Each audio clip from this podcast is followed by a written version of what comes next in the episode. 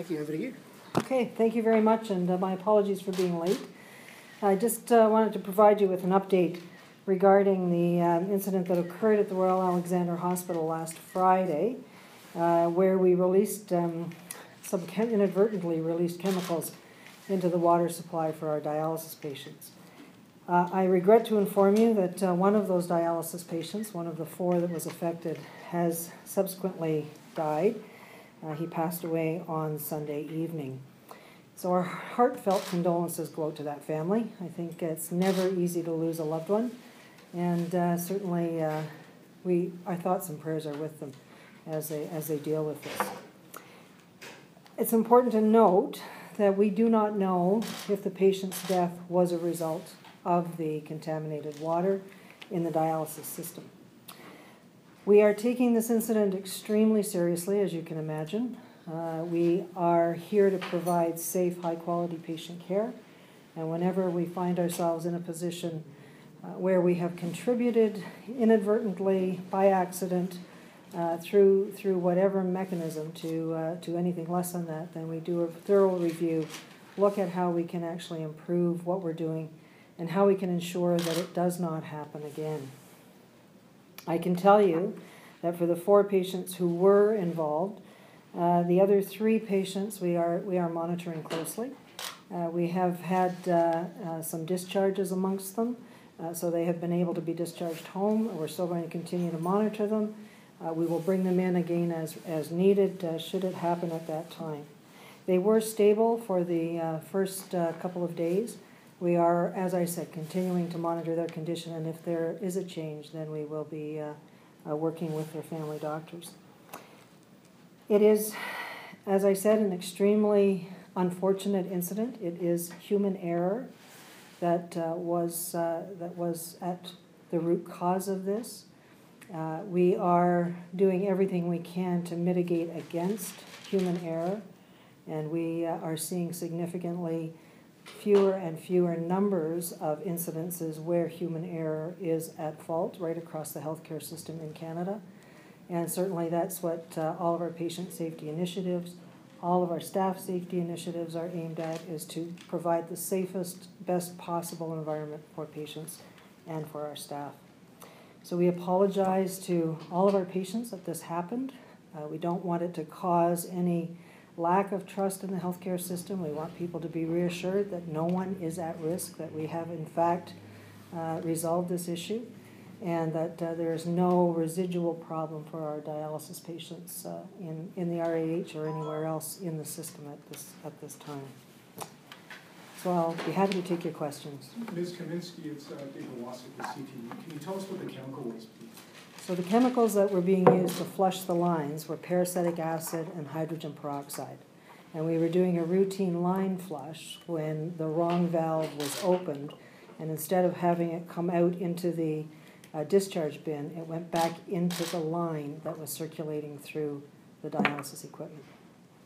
And will a, uh, uh, I don't know if you mentioned it, but will there be a, a medical examiner's report uh, in the weeks to come as to whether or not any of these chemicals might have played a role? So the ME was notified, or, you know, and it's up to the ME to decide what they do about it. So I don't have any details about the outcome of that yet. What effect would these chemicals have on a, on a body? Well, so when we did the research on it, it said it causes um, a sunburn-like reaction inside the body. So if you think about it, uh, you know, an irritated uh, surface, it can be, there can be burns, there can be, depends on the exposure. And there's not a lot known about what, uh, what the levels of exposure are inside, internally.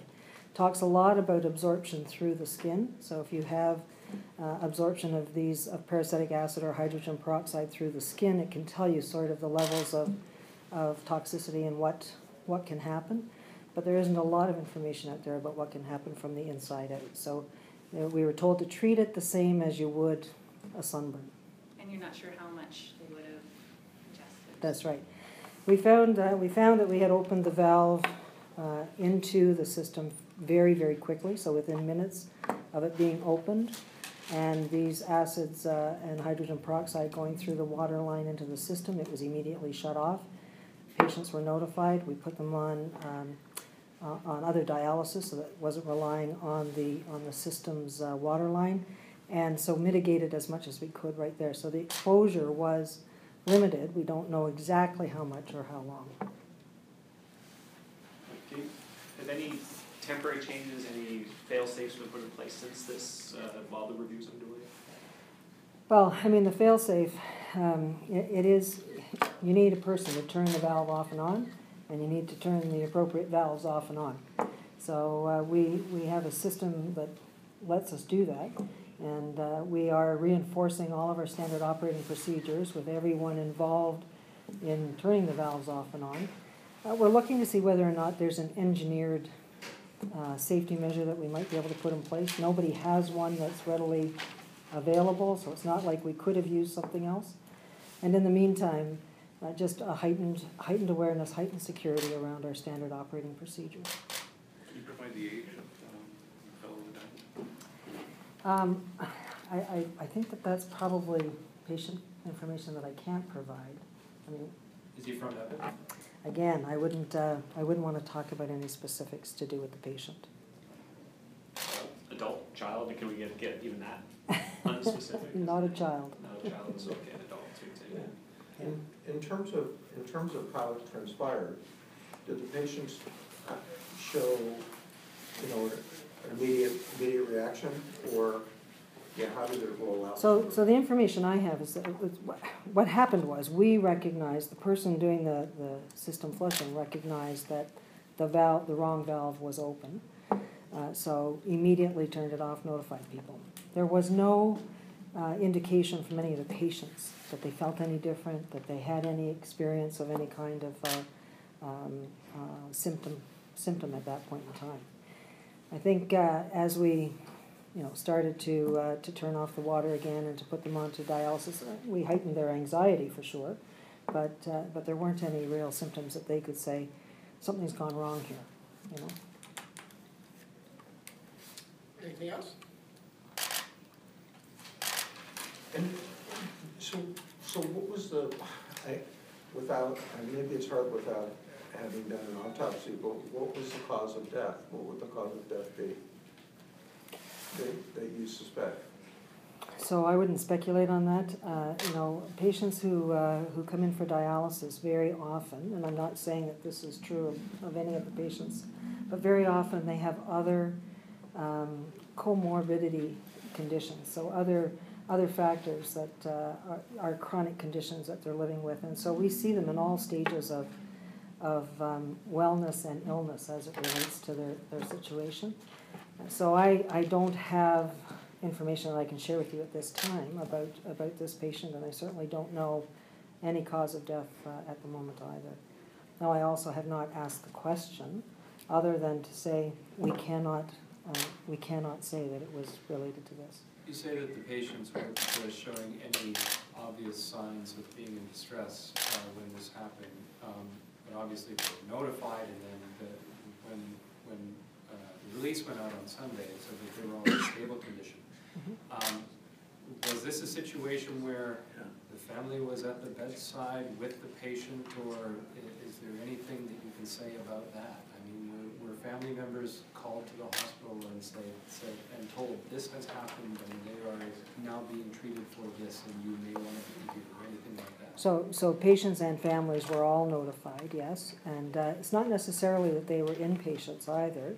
Uh, We have a number of outpatients, and uh, so they could have been at home when we called them to say, you know, this, we've just, this is what's happened, we've realized it, you had some exposure, we want to see you, and uh, we'll, we'll keep in touch, so.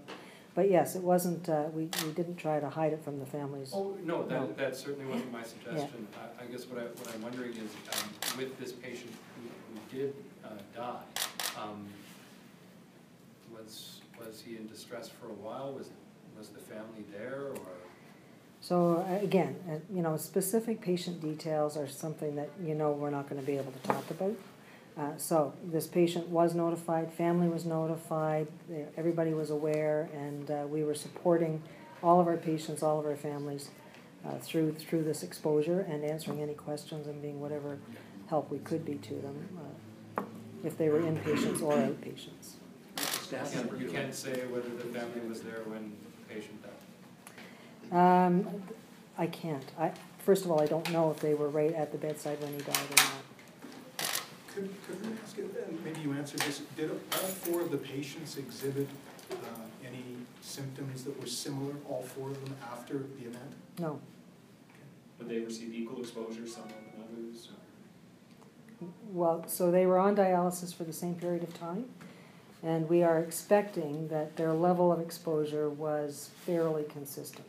It was the same water system, it was the same amount of peracetic and hydrogen peroxide flowing through the line and into their dialysis system, and, and they all were at about the same time of dialysis, give or take five minutes, so. And how's the staff member doing? The staff member uh, actually is a, is a contractor who uh, does the servicing on the lines for us. And uh, uh, so we are offering the same sort of outreach and support to that person as we would if they were an AHS staff member.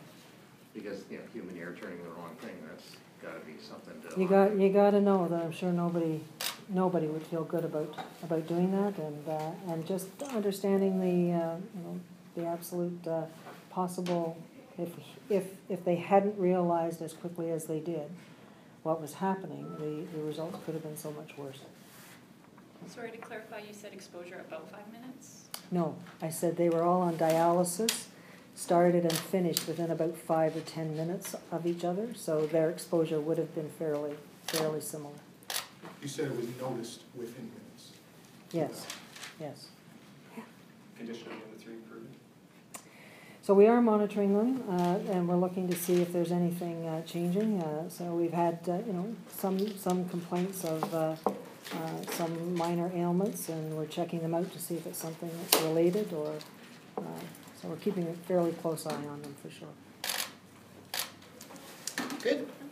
One more question. What's, what's, this- maybe this is like a follow-up, but what's, what's the rate of mortality generally for dialysis patients? I know, it I know it varies on a lot of factors like age and comorbidity, but. I haven't got that information at my fingertips. Um, And I don't know, I think, uh, you know, you're right, it does, does vary. And so something like end-stage dialysis, it would be different than dialysis while you wait for a kidney transplant or therapeutic dialysis at a period in your life when your kidneys needed a little bit of extra support. So um, I'm sure we can find that if you really want to know, but um, it would be very different. All right, thanks guys for coming. Appreciate it. Thank you very much. Have a good rest of the week. Yeah. Let's focus. Okay.